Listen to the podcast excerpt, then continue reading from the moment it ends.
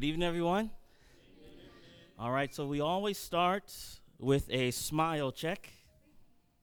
All right, we're going to start on this side tonight. Smiling, yes.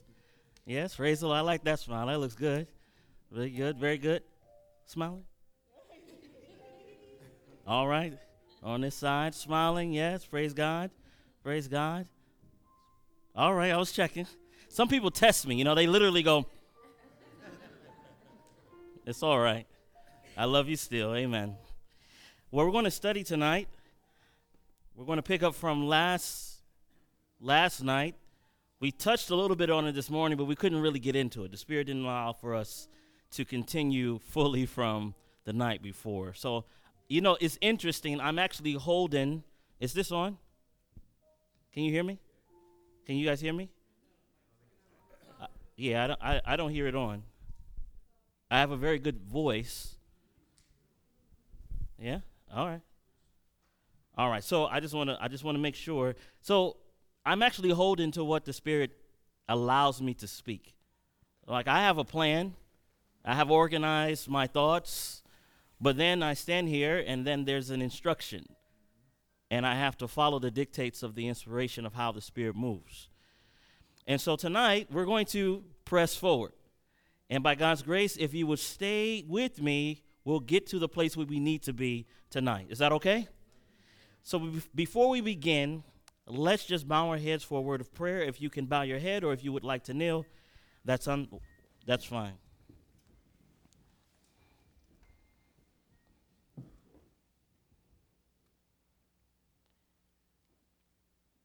Our Father in heaven,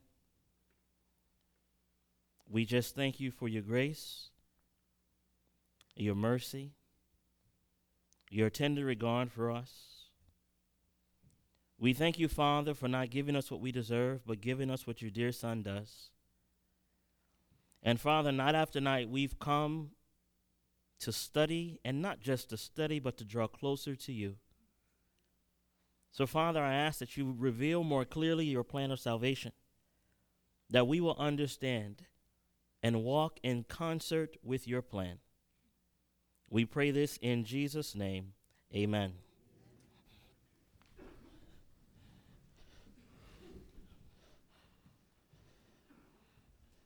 So last last night we began to look at the temples. Is that right? And as we were looking at these temples, we were looking at the first temple and the second temple. And the reason why we were looking at these temples was because there's an expectation for a third temple to be built. And we made some correlations. And one of the correlations that we made was with Solomon's temple, which was the first temple, when God accepted that building as his home, he signified it by his presence via fire. And we noticed that the people that came together, they were in one place, they were on one accord, they had one mind, and God honored that finished work with his presence. So in Second Chronicles chapter 7, fire came down from heaven in Second Chronicles chapter 5, God manifested himself in a cloud. We also notice this morning, I added another piece to it because there's always more than what I actually give you. We added another piece to it. When the sanctuary tabernacle was finished, God manifested himself in that temple. And when he manifested himself in that temple, no man could enter into that temple. No man could minister in that temple while God's presence was evident. Does everybody follow that idea? And there was a reason for that. And then we made a, a, correlation or a comparison to Herod's temple. We read in Haggai chapter 2, verse 9, where it began to compare the former temple with the latter temple. And in Haggai 2, verse 3, it highlighted that the latter temple was going to be greater than the former temple. And then verse 7 said the reason why that was so powerful or so important because the desire of ages, the desire of nations was going to enter into Herod's temple. Now, Herod's temple was not as beautiful as Solomon's temple. But when we're talking about the plan of salvation, we're looking at Jesus, the covenant keeping God, manifesting himself in human form and demonstrating what a Christian would live like if they were fully yielding to God's Spirit. Does everybody follow that idea? So, in the first temple, God's presence is manifested. In the second temple, God's presence is manifested, but in human form. We also made another comparison. We saw that in Solomon's temple, as God's people broke their covenant relationship with God, in Ezekiel chapter 8, Ezekiel chapter 9, 10, and 11, especially 11, verses 23 24, God's presence literally leaves the temple, the Shekinah glory leaves the temple, and the Bible says it goes and sits on the east mountain. It rests there because God could no longer live in that house because the house was corrupted. And I used a very graphic illustration. Does anybody remember what the graphic illustration was? Let me do it again just in case you forgot. Let's say there was only one way into the room. I locked every door, no other door but that door was the way in. And I said, you know what? I'm going to drop some snakes into the room. How many want to stay in the room?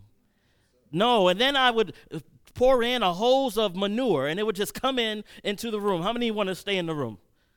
No. What about I let in a bunch of mice and a bunch of all? No, definitely not the mice, huh?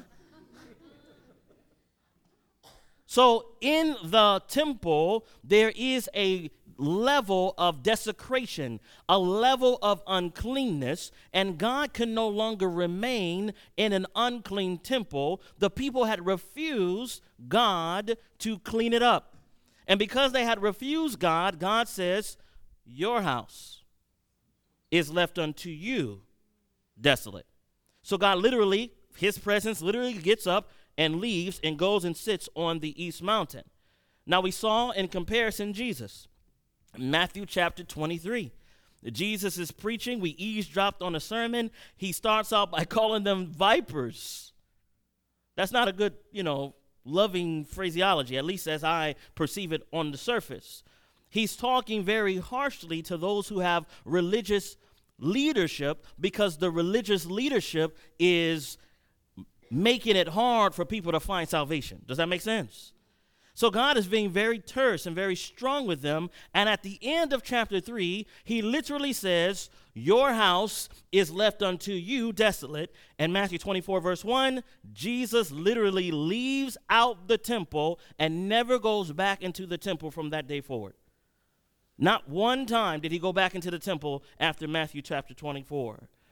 That temple the absence of God leaves a man or a woman desolate.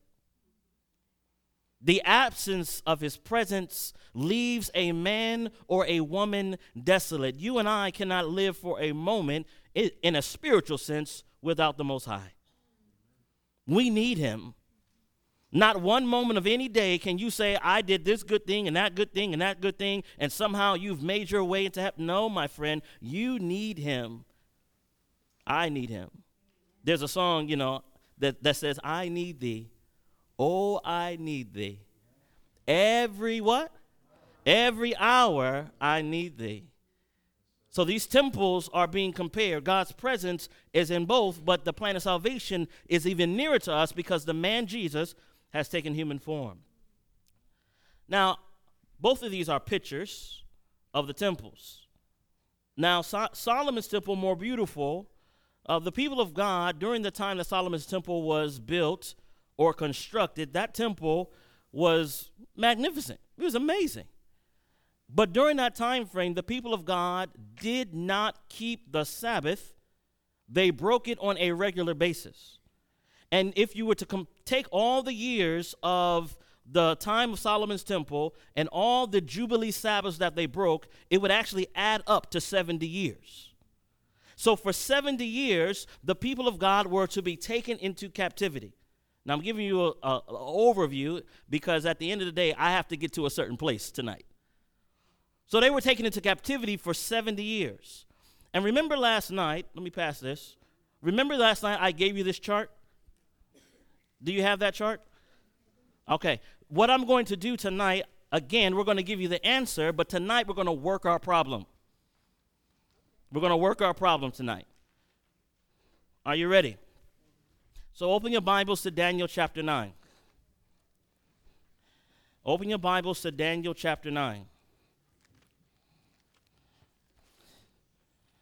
Daniel chapter 9, and we're going to begin reading at verse. I want to say 24. Verse 24. Daniel 9 and verse 24. And what I'm going to do in these few moments, I want to take about 10 to 15 minutes to work the problem. We're going to establish the answer to the problem as far as the numbers are concerned, and then we're going to make an application. Okay? So, in Daniel, 7, Daniel 9, verse 24, the Bible says 70 weeks are determined upon thy people and upon thy holy city, to finish the transgression, and to make an end of sins, and to make reconciliation for iniquity, and to bring in everlasting righteousness, and to seal up the vision and prophecy, and to anoint the most holy. Know therefore and understand that from the going forth of the commandment to restore and to build Jerusalem unto the Messiah the Prince, shall be, what's it say, my friends? Seven weeks and what? Three score and two weeks. The streets shall be built again, and the wall even in troublous times. And after threescore and two weeks shall Messiah be cut off, but not for himself. And the people of the prince that shall come shall destroy the city and the sanctuary. And the end thereof shall be with a flood, and unto the end of the war desolations are determined. And he shall confirm the covenant with many for how long, my friends? One week. And in the midst of the week, he shall cause the sacrifice and oblation to cease. And for the overspreading of abomination, he shall make it desolate, even until the consummation that determined shall be poured upon the desolate. Now, we read the whole context. Let's do a little bit of mathematics. So notice how the angel begins to describe this prophecy with a large number first. He describes it first by saying 70 weeks. Does everybody get that? So I just want to do this because sometimes this gets complicated, and I never had anybody teach this to me in a simple way. And I didn't know why they never taught it to me, but I don't, you know. But anyway. So we're going to start like this. We're going to start with the first large number 70 weeks. We're going to figure out what that means. Now, this is a prophecy. Okay, so sometimes prophecies are symbolic. Even numbers can be symbolic in nature. Okay? The other thing that it does, it says 70 weeks, and then it divides the 70 weeks into three numerical parts. Three numerical parts. The first numerical part is seven weeks. The next numerical part is 62 weeks. So you say, where's 62? The, the word score means 20. Okay, so you look it up, any biblical anything, score is 20. So when it says three score, that's three times 20, that's 60. Three score in two weeks, that's 62 weeks. And then it says one week. So if you add 7 to 62, what is that number? I need a little bit faster, you mathematics students. I, all right? 7 plus 62 is what, my friends? 69. 69 plus 1 is what? You think this one's better? I, pre- I appreciate that, man. all right.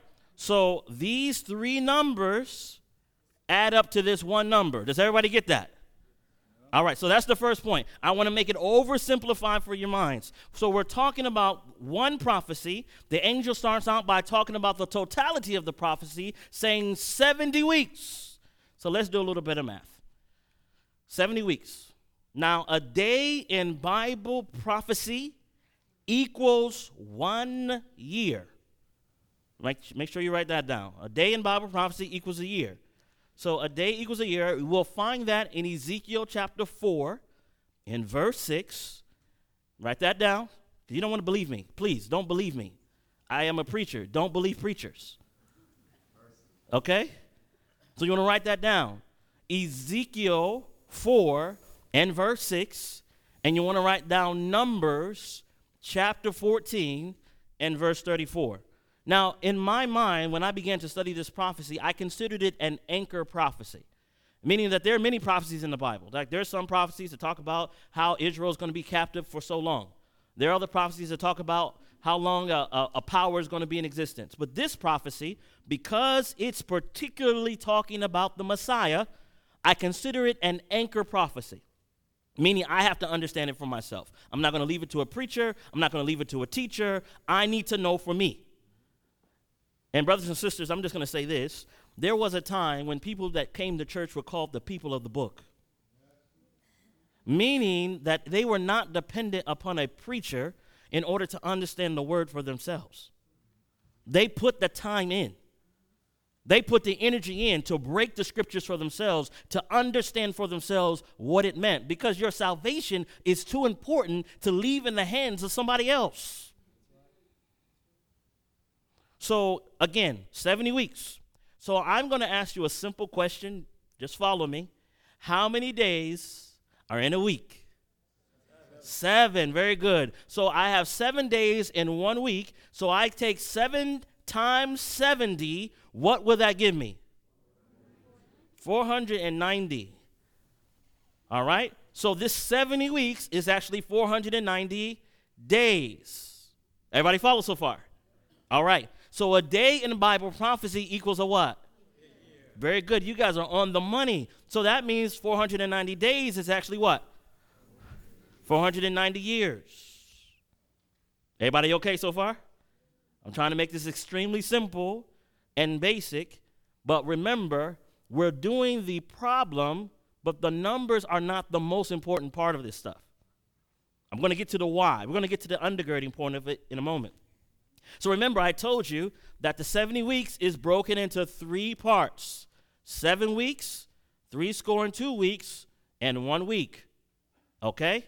So the angel breaks it in three parts, and he says, well, don't worry about that number at the bottom. He said seven weeks. So if there's seven weeks, how many days are in a week again? Seven. So seven times seven is what? 49. You're all right, don't worry. So 49. So if it's 49 days and a day in Bible prophecy equals a year, how many years is it? Very God. You guys are in the money. On the money. This is this is easy peasy. Right? So now we have the second or the, the second part of the three parts of the prophecy, 62 weeks. There's seven days in a week. What is 62 times seven?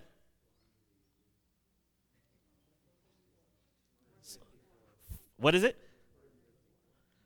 All right, guys. 62 is 434. Some of us have to go back to school. Amen. All right? It's 434. All right? 434 days. A day in prophecy equals a year. So what does that mean? 434 years. Very good. Next part here. So if I'm adding this, if I'm taking seven weeks plus 69 weeks, that will equal 69 weeks. I mean, I'm sorry, seven plus 62 weeks equals 69 weeks. Everybody follow that? All right. And then I just take 69 times seven, it gives me 483. 483 years, I mean, days equals 483 years. Simple.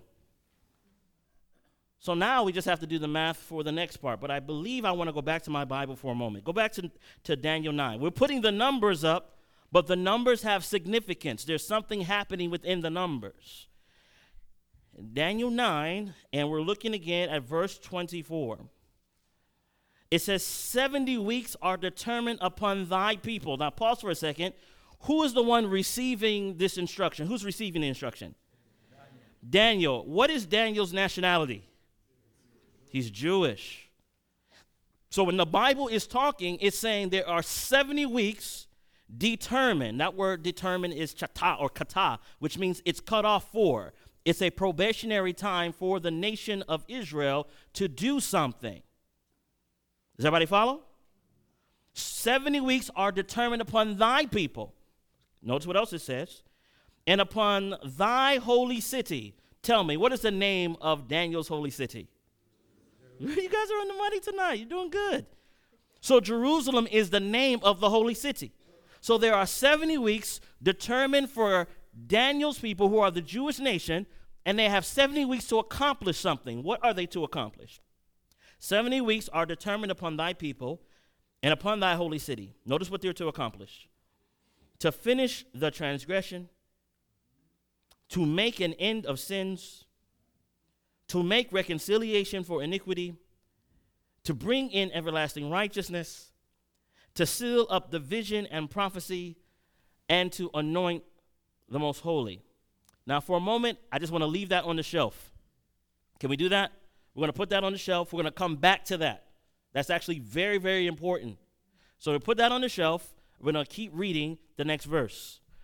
The next verse says, Know therefore and understand that from the going forth of the commandment to restore and to build. What's the commandment to, supposed to compose of? Restore and to what? All right, so let me give you a little bit of history. You go back and check and see if I'm telling the truth. In the year 538, King Cyrus and Darius come and take Babylon captive. The Medes and the Persians take this kingdom when they take this kingdom, two years into this, somehow the man Daniel goes to King Nebuchadnezzar. I'm not sure exactly, I'm uh, not Nebuchadnezzar. It goes to King Cyrus and says, Hey, Cyrus, your name's in the book of Isaiah. Your name's here in Isaiah chapter 44, uh, the last verse there, and going into chapter 45. Your name's here, and it says that you're supposed to release God's people. And Cyrus is like, whoa, this is written about me 150 years before I even existed? This is amazing. And 536, Cyrus gives a decree for the children of Israel to return back to Jerusalem to build. What did I say he gave them the permission to do? Build. He gave them permission to build. What, what are the two components that the angel says is the decree? restore, and what? Come on now, you're staying with me. We're, we're, we're working through it. We're working through it. This is one of the most beautiful prophecies if you just take your time. So the command is to restore and build, but this, this leader gives them a chance to go build. So they go back and they start building. You can read about the story in the book of Ezra, book of Nehemiah. Another uh, decree goes out because as the people of God are building, they're doing a great work, their surrounding nations are getting jealous. So they go and write to the king. These guys are doing usurping work. They're, they're, they're doing something that you don't want them to do. So a command comes and they end up stopping the work. Stopping the work. So the king, uh, King Darius, uh, not the Darius that's Cyrus's uncle, but another King Darius, King Darius sends another decree giving the permission for them to continue to build. Now, mind you, I want to take you to a story in your mind because we can't turn to all these passages, but I want you to note the story in your notes. Do you remember the story of Queen Esther? Do you guys know that story, Queen Esther? Now, Queen Esther, beautiful woman, God sent her in that time to be in the kingdom, and uh, there was a guy named, what's the guy's name? Not Mordecai, the other one. Haman, thank you. So Haman didn't like the Jews. Got the king to pass a decree to say the Jews had to be killed. Okay? Now, when Esther exposes the plot, the king is not allowed to go in and change the law. So the king makes an addendum to the same law and gives permission for the Jews to fight and defend themselves. The laws of the Medes and the Persians cannot be changed. Remember Daniel thrown in the lion's den? Remember that story? The king wanted to save him. The king was like, Man, I, I'm, I got tricked, but I can't change the law. Praise God that God kept the lion's mouths shut. Amen? But the laws of the Medes and Persians cannot be changed, but it can be added to. Um, it's interesting. Go with me to, for a moment to the book of uh, Ezra, uh, chapter 4, verse 6. Is that right? Yes. No, Ezra 6, verse 14. That's right. Go to Ezra, Ezra Nehemiah. Watch this. Ezra 6 and verse 14. This is an interesting passage of scripture. It says in verse 14, and the elders of the Jews builded, and they prospered through the prophesying of Haggai the prophet, and Zechariah the son of Iddo, and they builded and finished it according to the commandment of God of Israel, according to the commandment. Now, commandment, is that singular or plural? Now, watch what this does. According to the commandment of Cyrus and who? Darius and who? Artaxerxes, king of Persia. So remember, I told you initially, Cyrus gave them permission to build. Darius gives them permission to build. But Artaxerxes says, I'm not only giving you permission to build, but I'm going to restore you. Look at Ezra 7 and verse 7. Ezra 7 and verse 7. I hope you're writing these things down. I want you to know that there are no notes here. Do you see any notes? There's nothing written in my Bible. And I want you also to know that I am not a hired pastor, I am a layperson meaning that you as a people need to open your Bibles and you need to study too. It is not for the preacher to be the expert and everybody else just gets to chill. Are you hearing what I'm saying? You are to be Bible students. You need to own your supposed religion. Can I say that? All right. You still my friends. Ezra 7 and verse 7. Now, this is interesting. Again, you can look this up on your own. Ezra 7 7 gives us a date when the last portion of the command to restore and build is given. It says in verse 7 And there went up some of the children of Israel, and of the priests, and the Levites, and the singers, and the porters, and the Nethanethim unto Jerusalem in the, what year, my friends?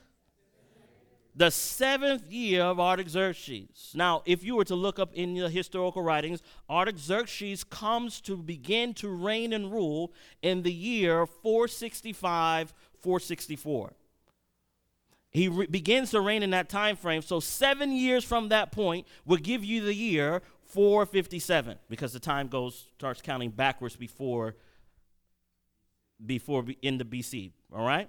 So Artaxerxes comes to power and around this time in the 7th year he does something. Look at verse number 11. Look at verse 11. And we're going to take our time because we are students tonight. Verse 11 says, Now this is the copy of the letter that King Artaxerxes gave unto Ezra the priest the scribe, even a scribe of the words of the commandments of the Lord and of his statutes of Israel to Israel. Now this is in their language in the Hebrew in the Hebrew text, but it's actually Artaxerxes' letter here. Artaxerxes, king of kings, unto Ezra the priest, a scribe of the law of the God of heaven, perfect peace, and at such a time. I make a decree that all they of the people of Israel and of his priests and Levites in my realm, which are minded of their own free will, to go up to Jerusalem, go with thee.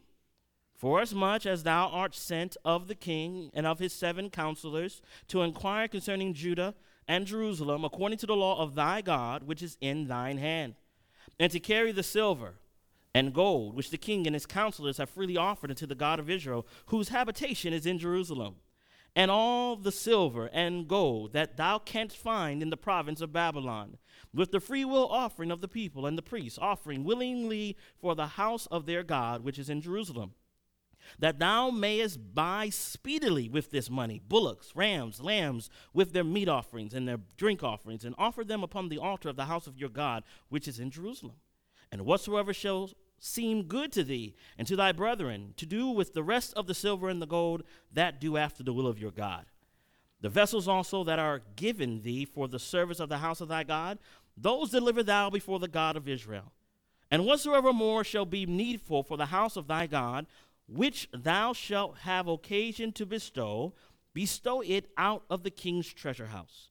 And I, even I, Artaxerxes, the king, do make a decree to all the treasurers which are beyond the river, that whatsoever Ezra the priest, the scribe of the law of God of heaven, shall require of you, it shall be done. How, my friends?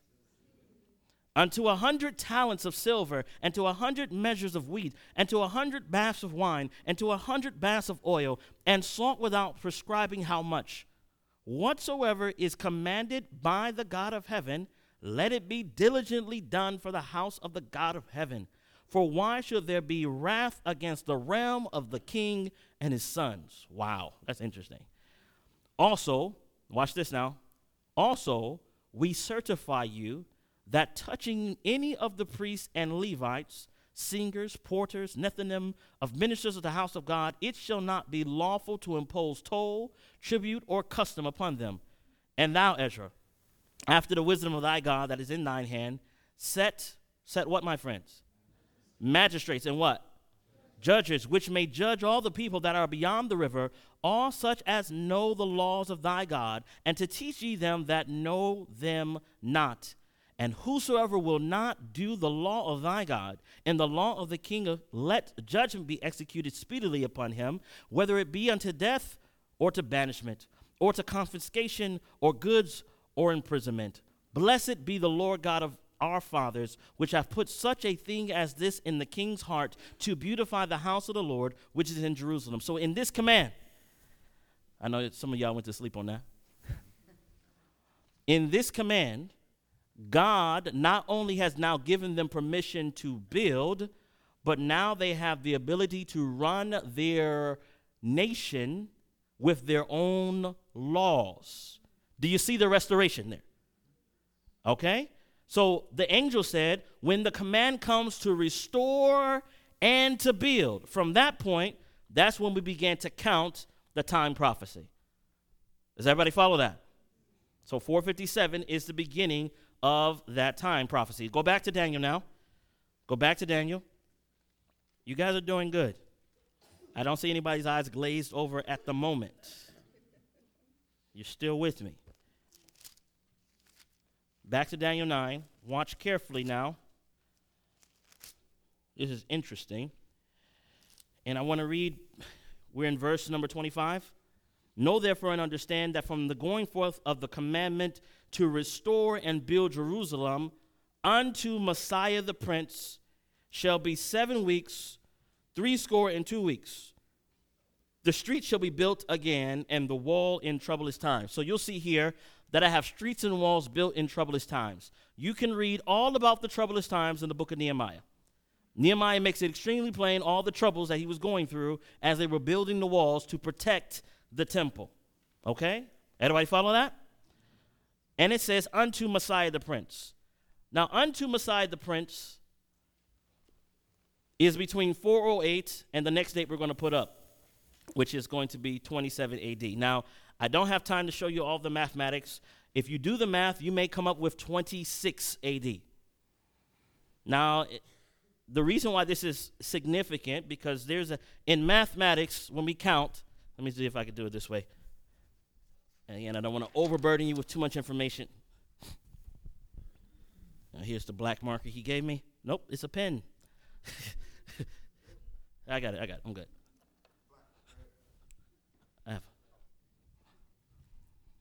When you count in regular math, you go, if you had negative, let's say a negative four, negative three, negative two, negative one, then you have what?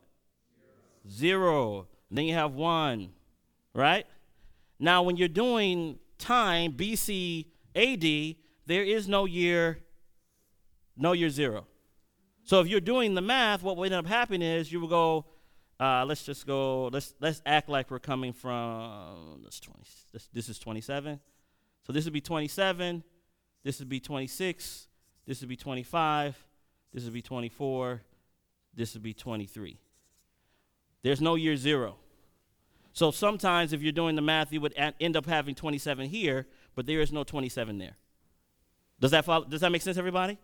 All right. So in so in other words, if you did the math here, it will come up to 26. You have to add another year just to make sure you you you understand that there's no u zero in the in the equation.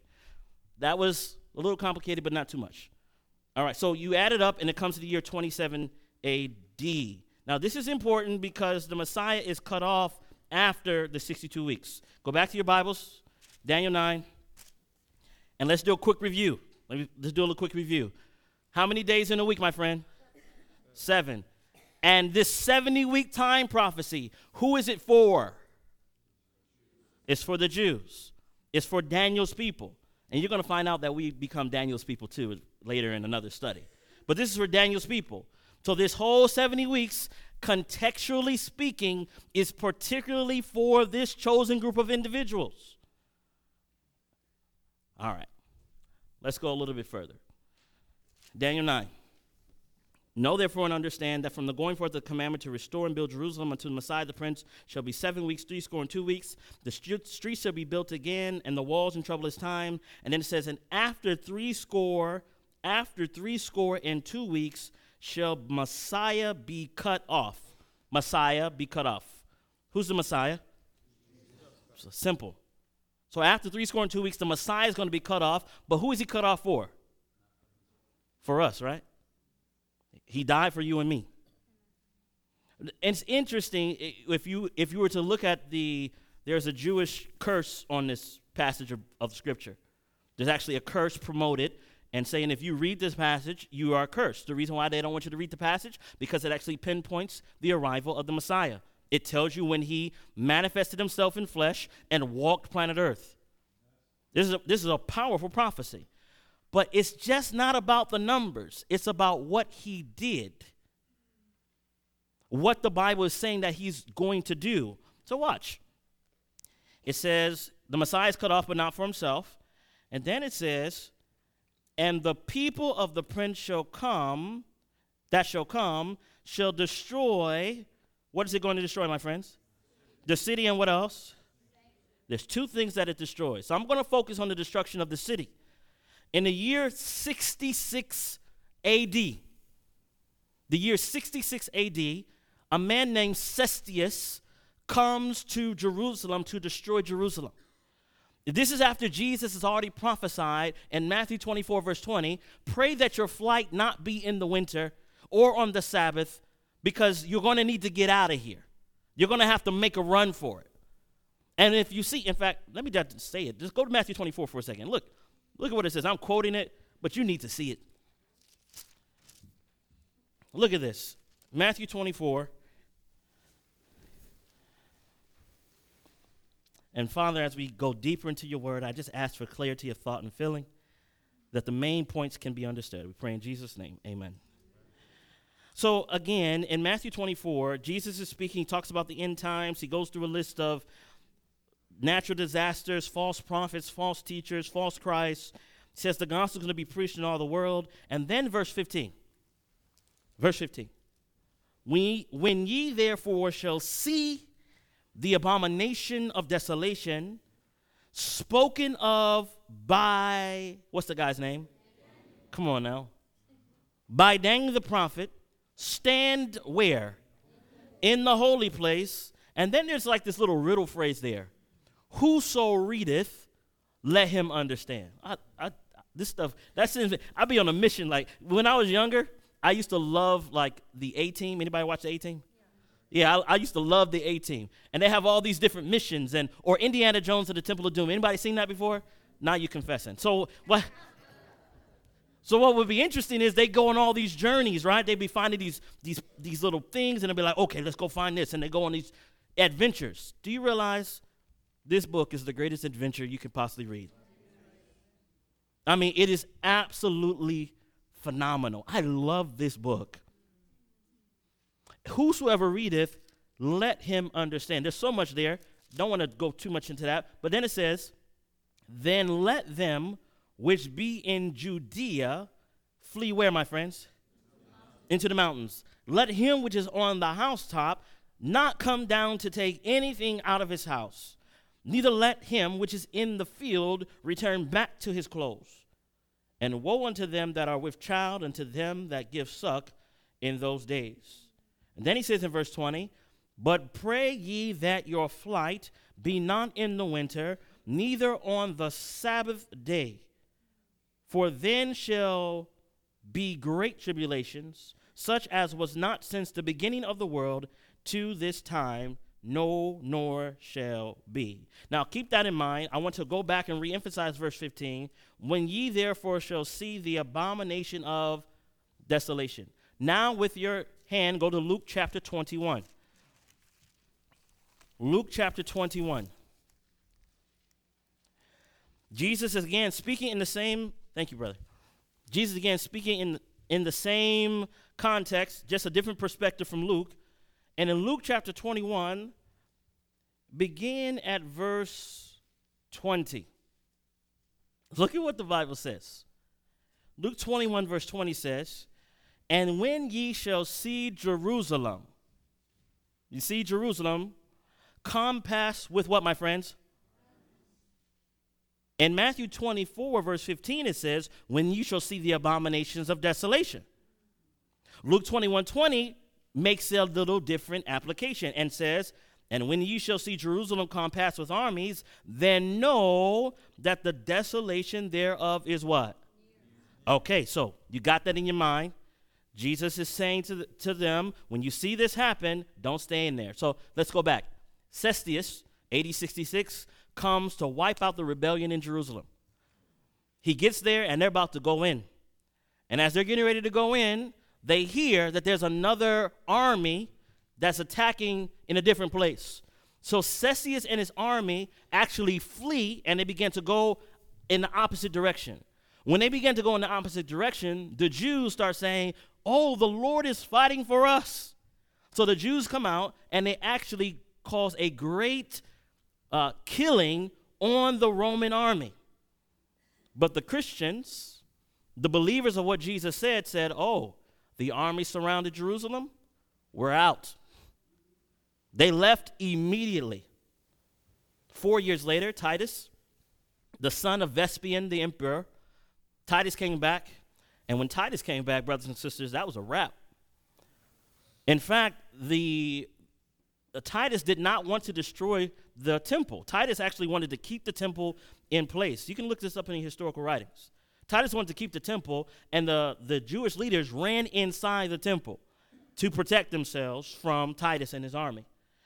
And as they were in that temple, the, the, the, one of the people inside the temple threw a, a dart or something at the Romans, and the Romans were upset. So one of the soldiers took a firebrand and put it in the beam of the temple, and the whole temple caught on fire. And they slaughtered everybody in the temple. And the soldiers saw the gold that had melted in between the rocks of the temple. And they literally took crowbars, or what you call them, and broke the stones so that not le- there was not one stone left upon another. Are you hearing what I'm saying? In exact fulfillment of what Jesus said would happen. So, in my mind, I'm processing this prophecy and I'm looking back on how when Jesus walked the earth, they rejected him. They rejected him as their Messiah. They rejected him as their Savior. They rejected him. And in my mind, I say, it's easy to think, oh, they rejected him. But you know, the Laodicean church, the last church, the, pe- the last church that's judged, it says that Jesus stands at the door and, and knocks. Now tell me, you have a house. I have a house. I don't knock at my door. The door I have, I have a key. I have free access. The only time I would, if I had to knock, which I've never knocked on this door, this door is actually very hard and green.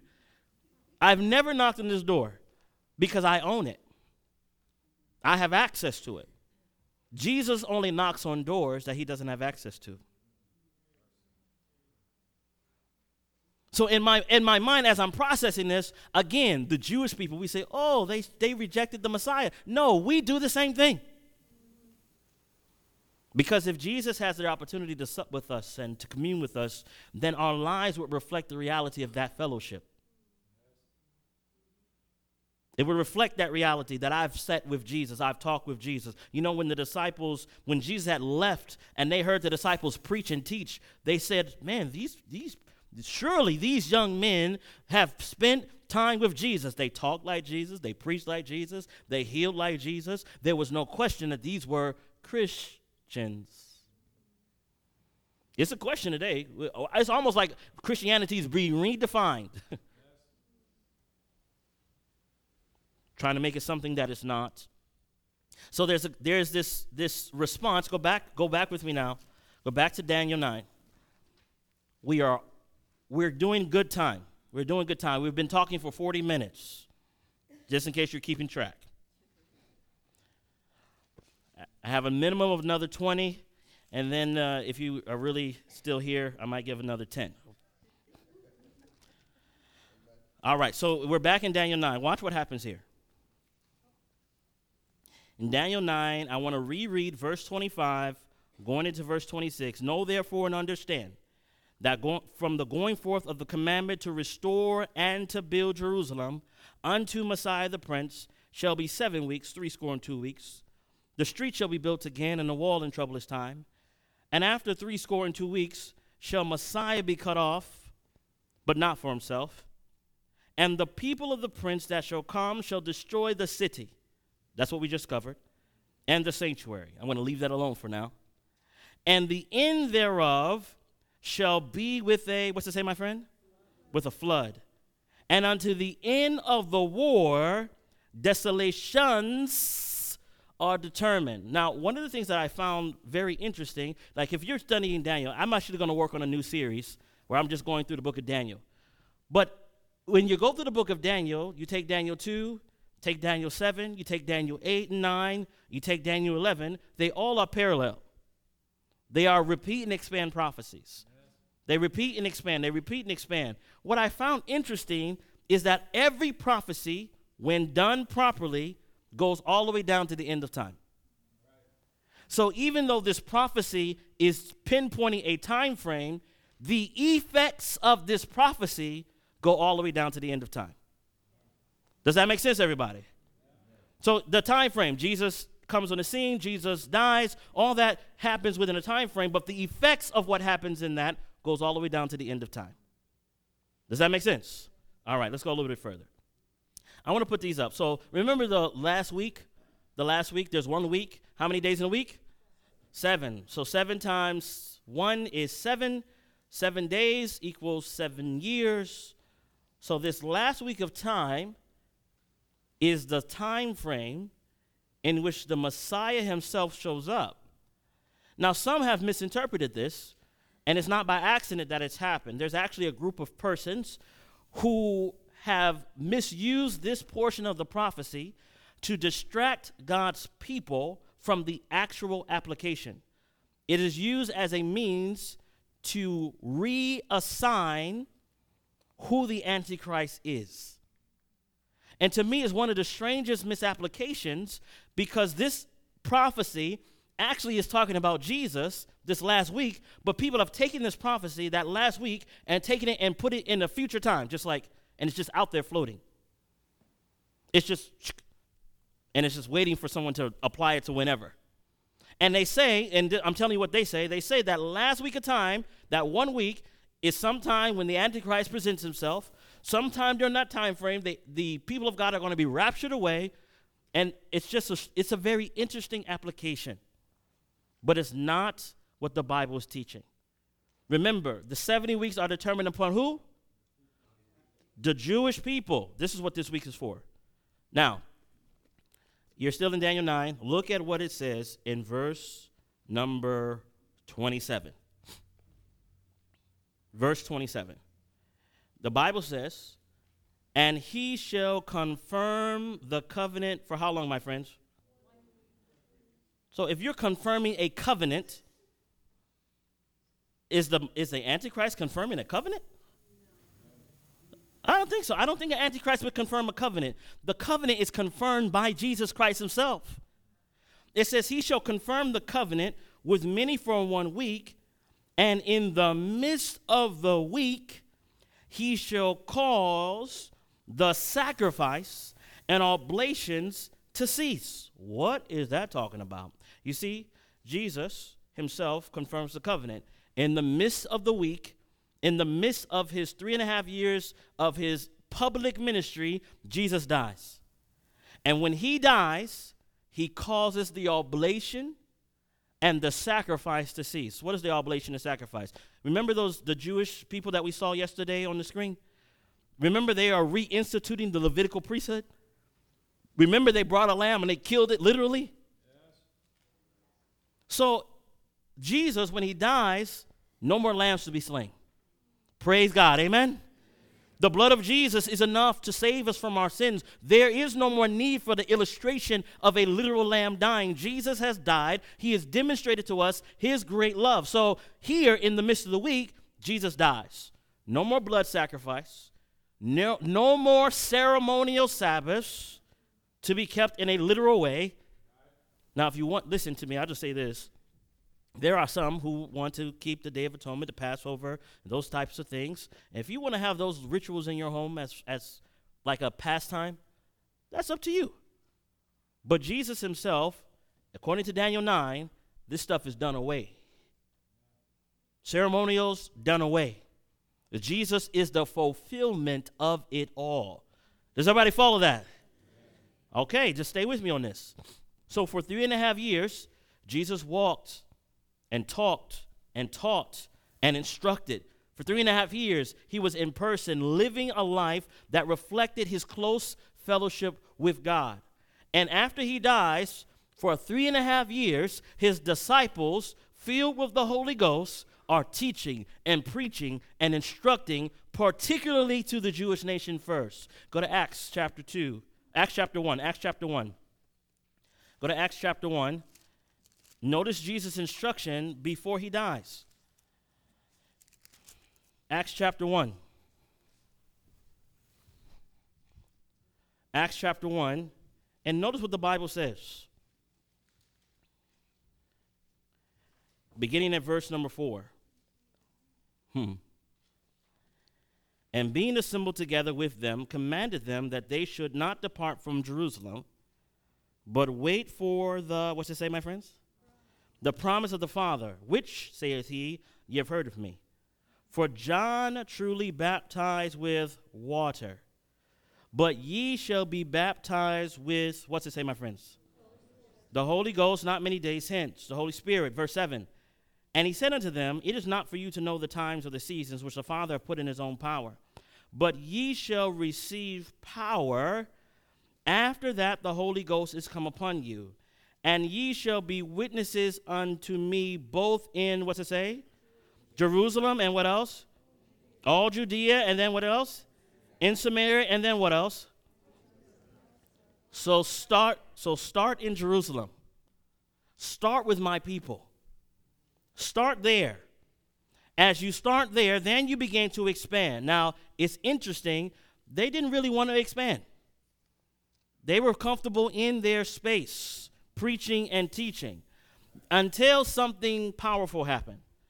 Go with me to the book, uh, you're still in Acts, go to chapter 6.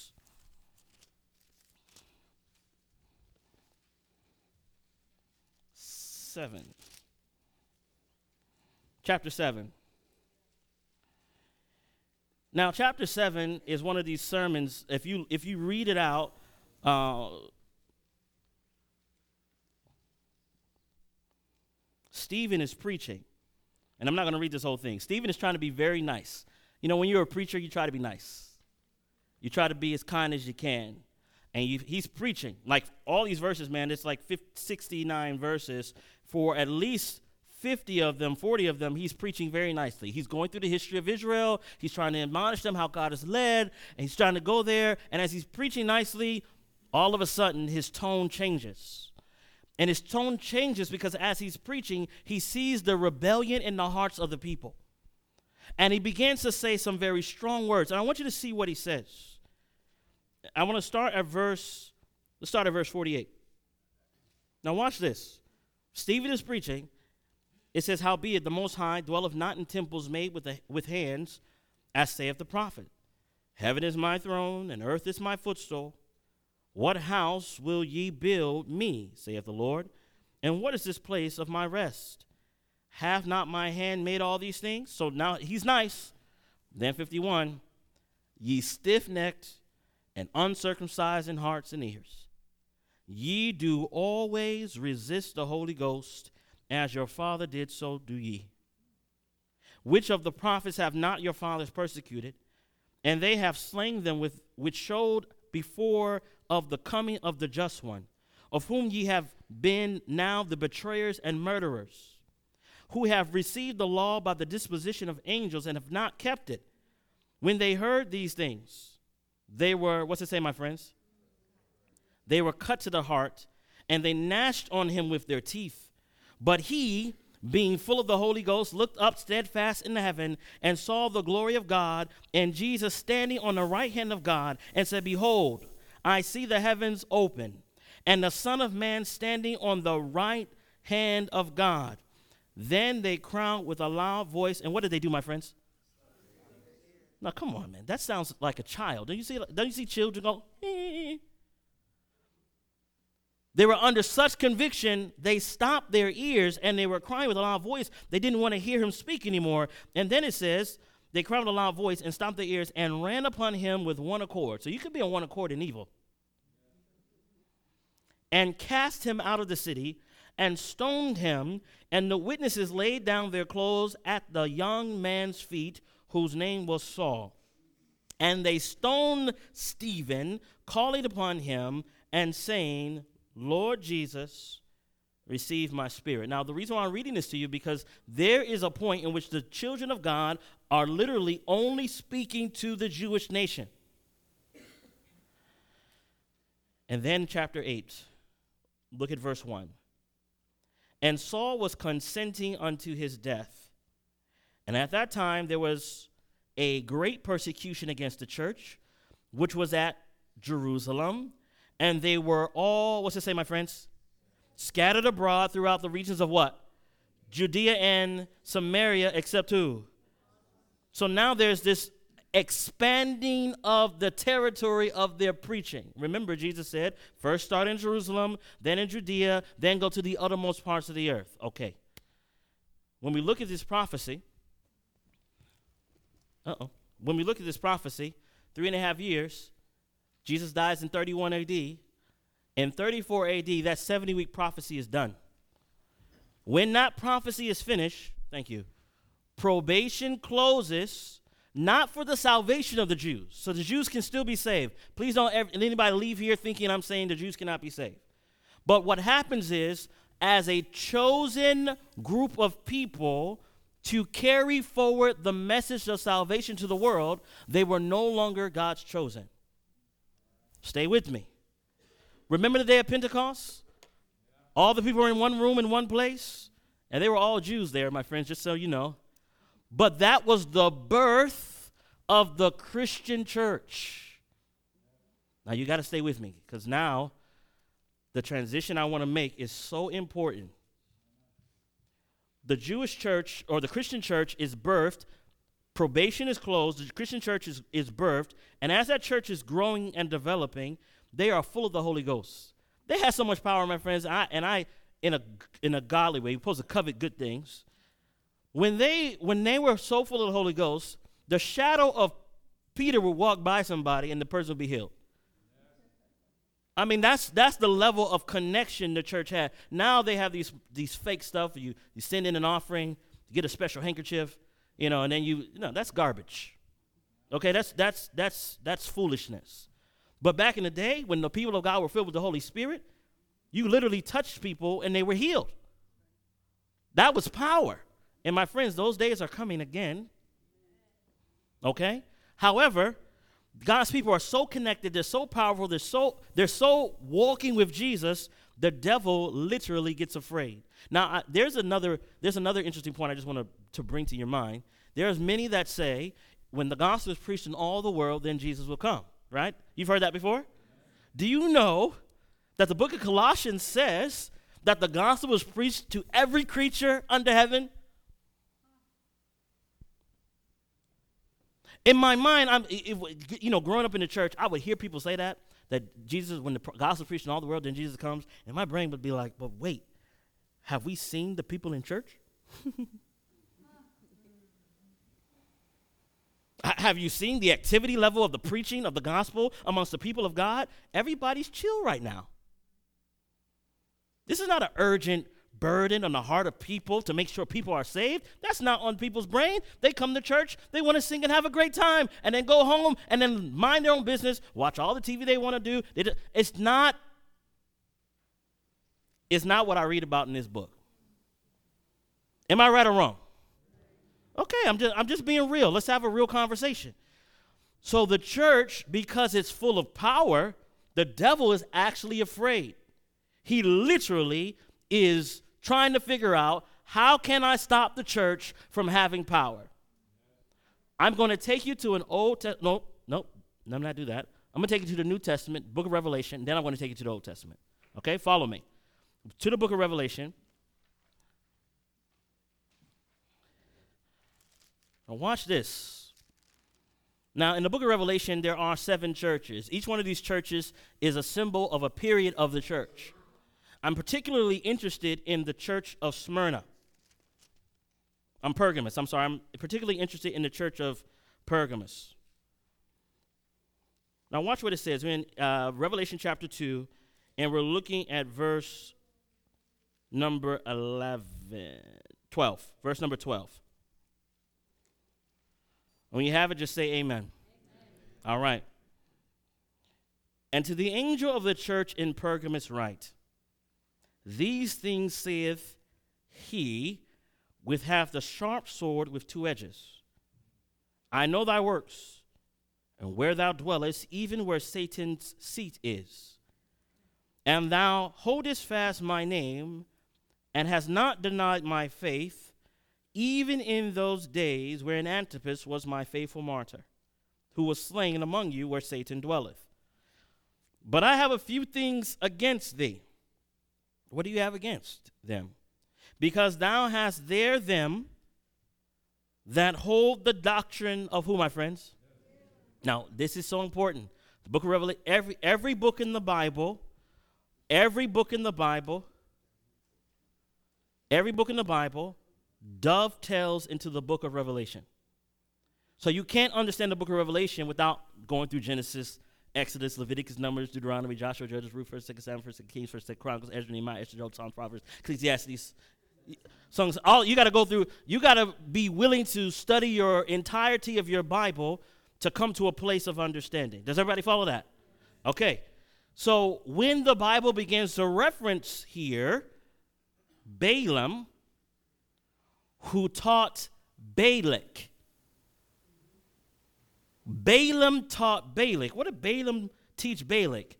To cast a stumbling block before the children of Israel. That's interesting. To eat things sacrificed unto idols and to commit, what's it say? Okay, okay. So, in order to understand this, then I would have to know the story of Balaam. Everybody ready to go there? You ready to go there? Now, when I share with you the story of Balaam, there is a piece here, and I'm so excited to share it with you. For me, growing up in a church and listening to people preach sermons and say certain things, that to me, there was never the understanding of the why. There was always information shared, but the understanding of the why for certain parts of it always left me in a in a quandary. Like, but why? Why is this happening? So I'm going to share something with you that if you can embrace it, you and I can stand faithful to God when all the world is about to go crazy. So I'm going to share with you what heaven began to share with me in a little bit of time because normally I can I would go like forever. All right. So let's go to the story of Balaam and Balak. We're going to Numbers now, the book of Numbers. Going to the book of Numbers. Are you guys okay turning the pages back and forth? All right. Numbers chapter 22. And just to give you a little bit of backdrop, in Numbers chapter 21, God's people are traveling through and conquering everybody. There's nobody that's able to stand in front of Israel. God is fighting for them, and the fear of God is going before the children of Israel. Now, watch chapter 22. This is quite fascinating. It says, And the children of Israel set forward and pitched in the plains of Moab on this side Jordan by Jericho. And Balak the son of Zippor, saw all that Israel had done to the Amorites. And Moab was sore afraid of the people because they were, what's it say, my friends? Many. And Moab was distressed because of the children of Israel.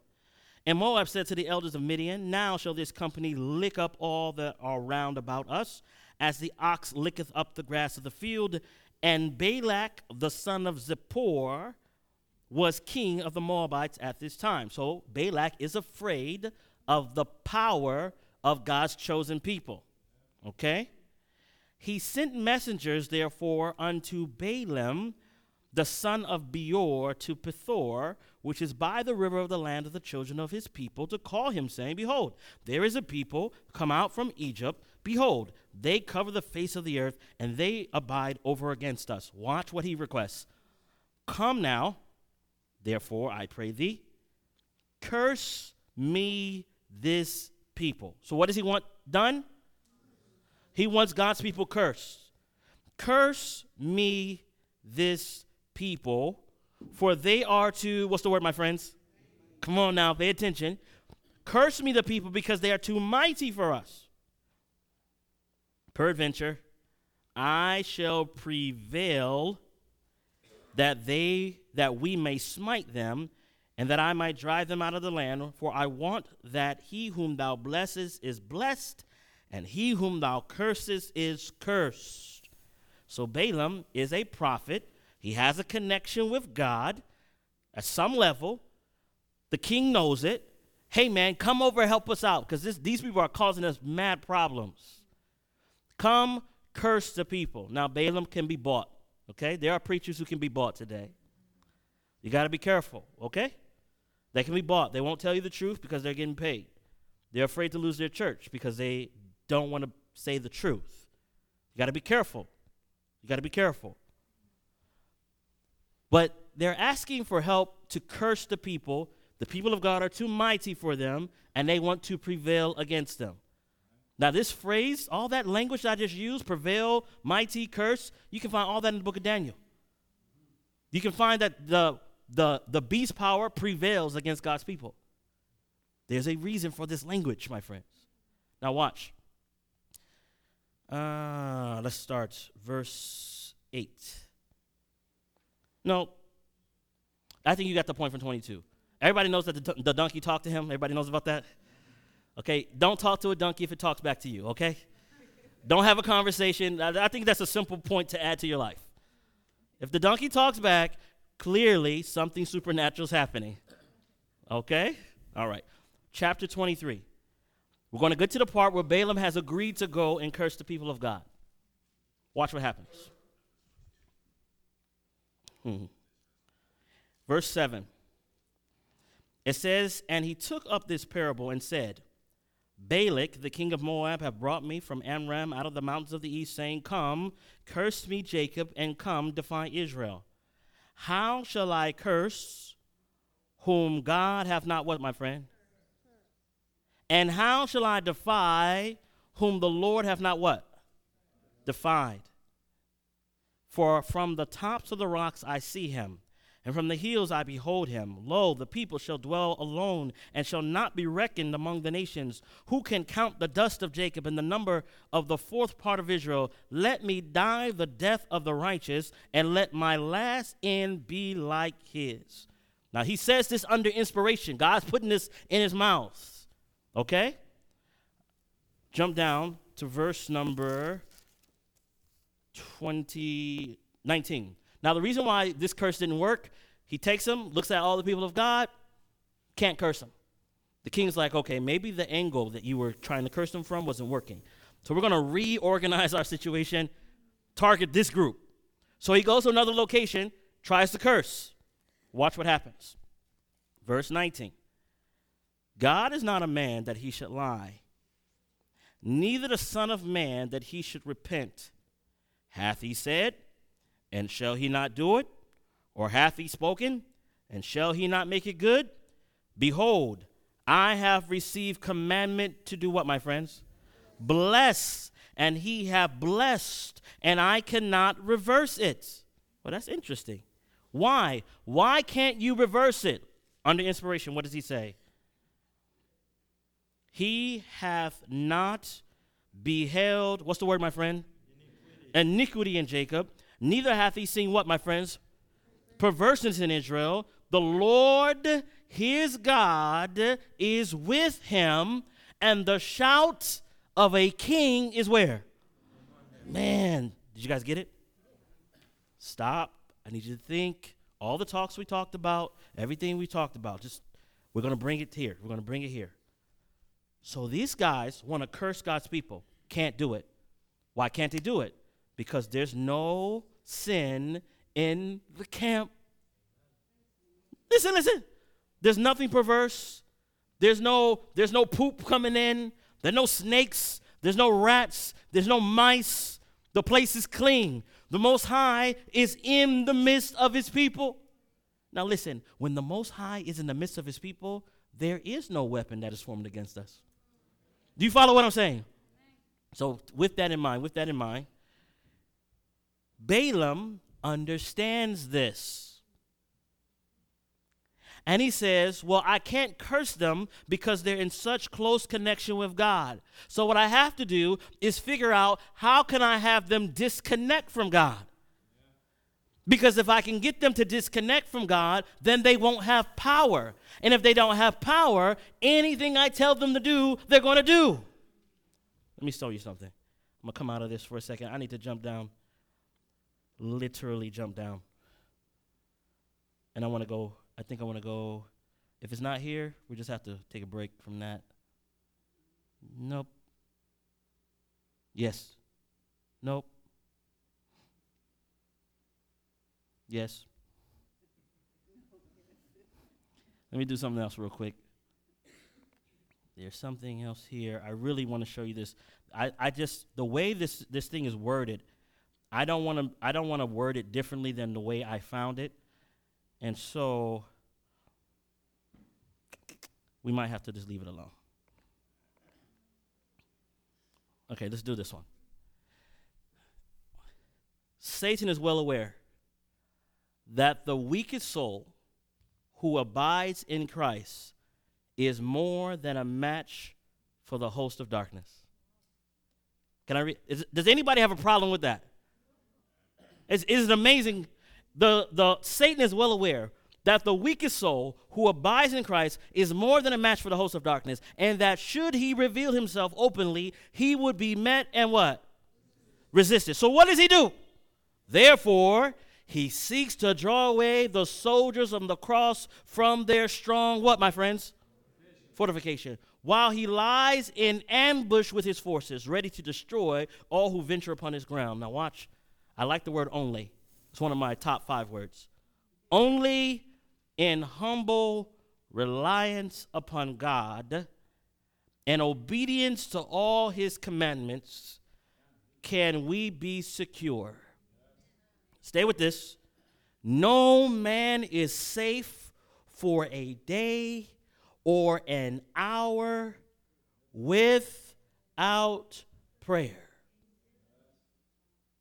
Especially should we entreat the Lord for wisdom to understand his word. Here are revealed the wiles of the temper, tempter and the means by which he can successfully be resisted. Satan is an expert in quoting scripture, placing in his own interpretation upon passages by which he hopes to cause us to stumble. We should study the Bible with humility of heart, never losing sight of our dependence upon God, while we must constantly guard against the devices of Satan, we should pray in faith. How often, my friends?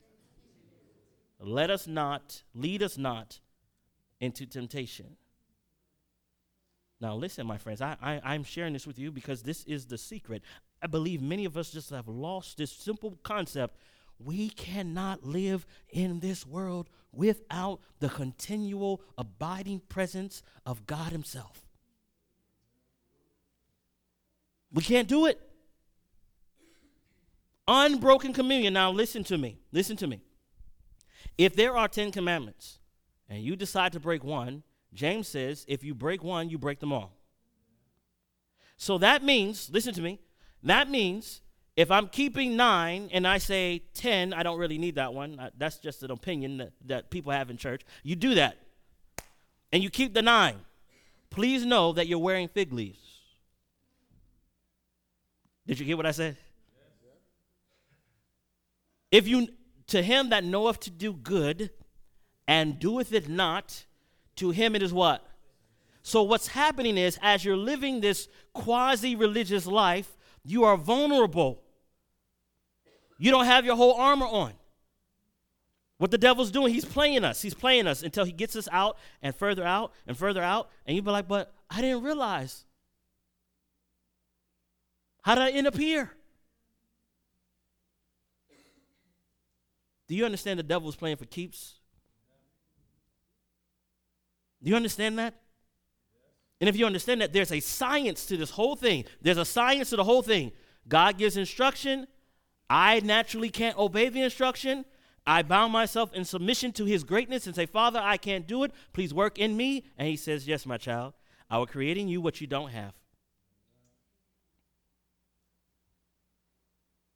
The whole point of all of this, if I go back, in fact, let me go here for a second. Let me show you this. My little graphics. You see this? 8031. Church receives power. The Holy Ghost falls upon the church, it has power. It is, it is conquering, going to conquer. Revelation describes that church as the church with the white horse. It is having victory, souls are being converted. The kingdom of God is expanding.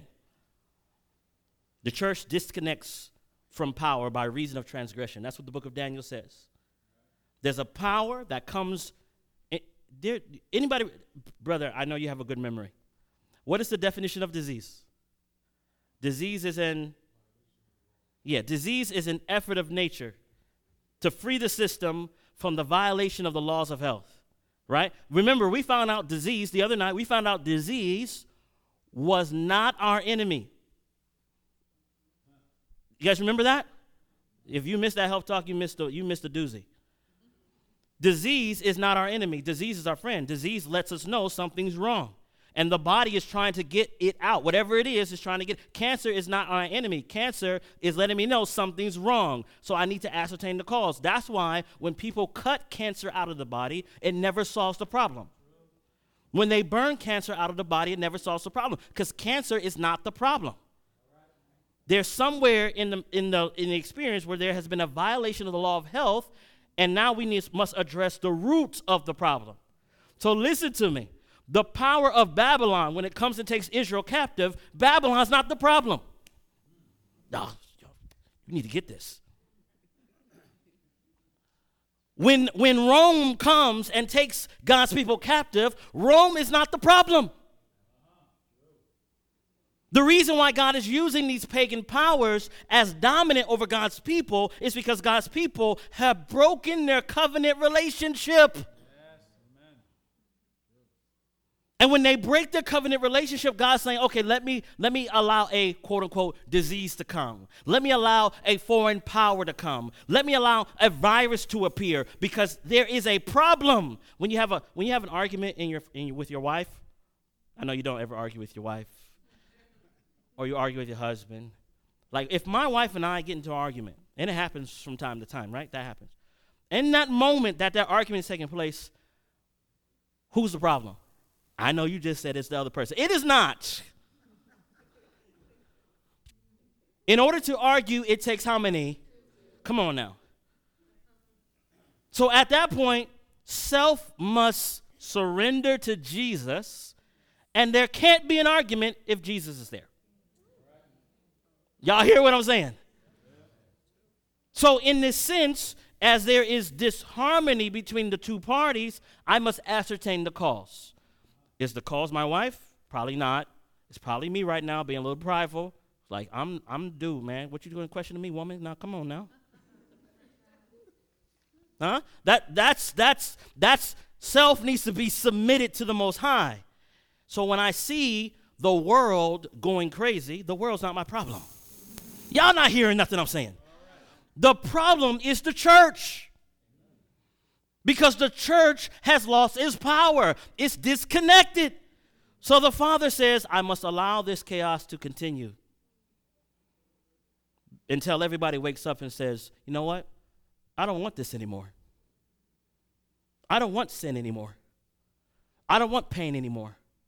I don't want suffering and sorrow anymore. When they wake up to that reality, the question would be, Well, how do I get rid of it?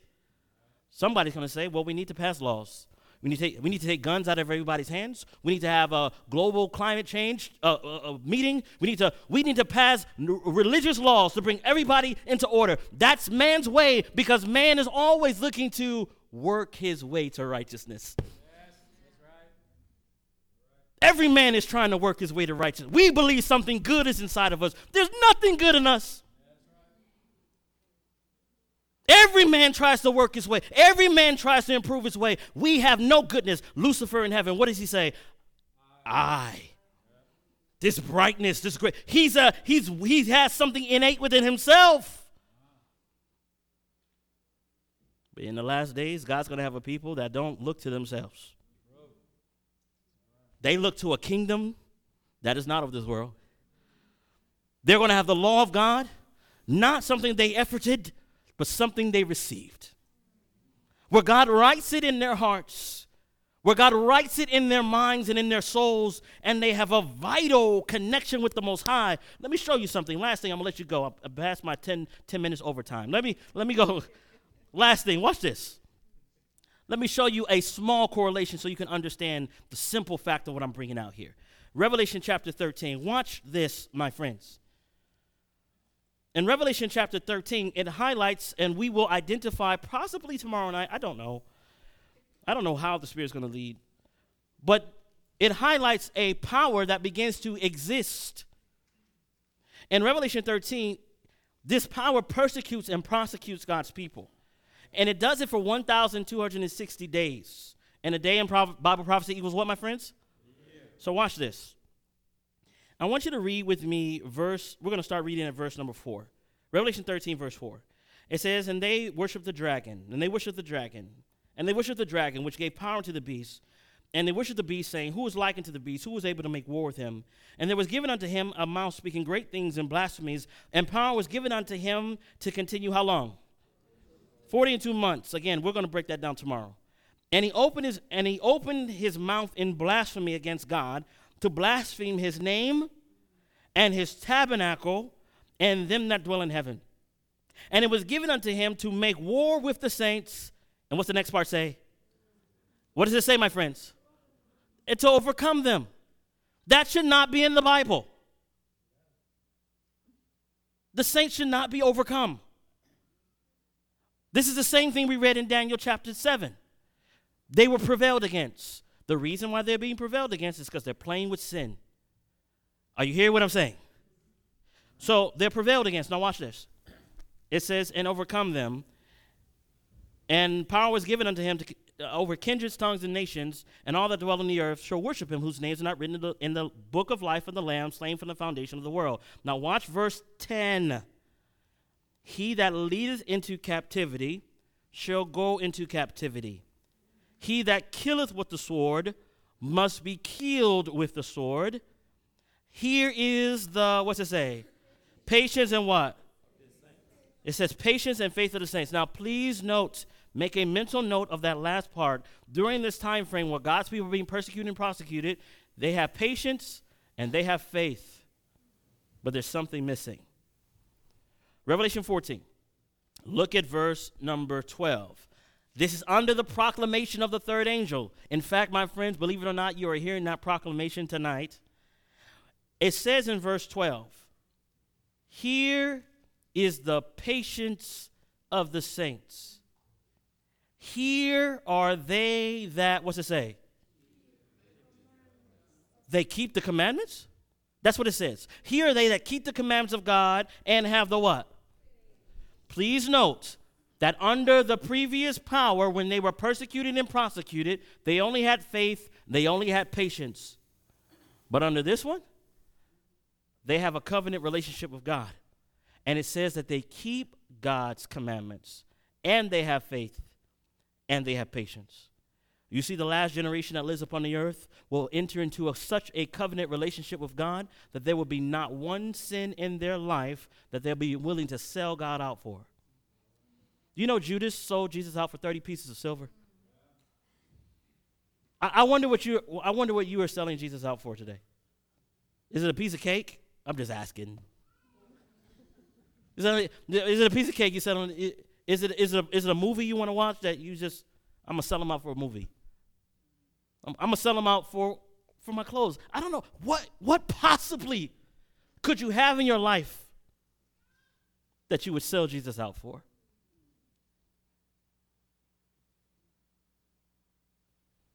So my challenge is simple. Here's my challenge simple, simple challenge.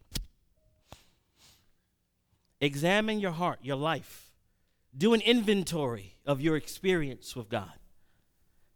And say, Father, is there anything that is short circuiting my connection with you? Can you do that? Is that something you're willing to do? If you're willing to do that, let me just see your hand. Yeah, if you could do that, my friends, it, it'll be great. I mean, at the end of the day, I'm going to tell you a secret. The Bible says that when the harvest is ripe, he's coming. It didn't say he's waiting for more destruction, he's waiting for more bloodshed. It didn't say he's wait. He says, when the harvest is ripe, he thrusts in his sickle and he reaps. Why does he do that? He's waiting, my friends. He's waiting for children. He's waiting for you and me to be in such a close connection with him that when the devil puts forward the last test, he will have people that will stand and resist the mark, stand and resist, resist the beast's name and his number and there have been generations who have been afraid. Listen, how can I be afraid when the Most High stands on my side? Generations have been afraid to enter into this time, my friends. They've been afraid. But I can't be afraid when I know He's with me. I can't be afraid. If it's your desire, to enter into this searching experience with God, where God searches your heart where he searches it, not you searching by yourself. If you search by yourself, you're going to be scared to death. But he wants to enter into that searching with you, lockstep with you. And what he does, because he's a gentleman, he'll come to a space in your life and he'll say, Can I have this? And he's a gentleman. He doesn't snatch it away. He'll say, Can I have this? And all you have to say is yes. When you say yes, He takes it away. He'll come to another spot in your life. Can I have this? But it's my wife. No, no, can I have her? But it's mine. No, can, can I have her? Can I have your children? You have to give them permission. Just say yes. And when you say yes, my friends, trust me, He has something better. Are you hearing what I'm saying? He has something better. Something better. If it's your desire to have Him walk through you, your life this way, bow with me on your knees. And if you can't kneel, bow your heart. If you can't kneel, just bow your heart.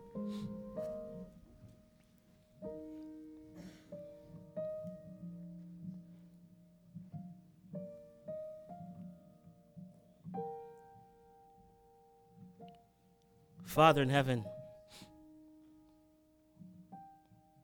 your word is so rich. The shout of a king can be amongst us, Father. Well, my mind goes to the story of Balaam and Balak. And as Balaam looked over the millions of people that were in the wilderness, not one sin was brought up to allow a curse to fall upon them. But Father, it's not because those people were righteous in and of themselves, it's because they had accepted your blood and your atonement in their experience.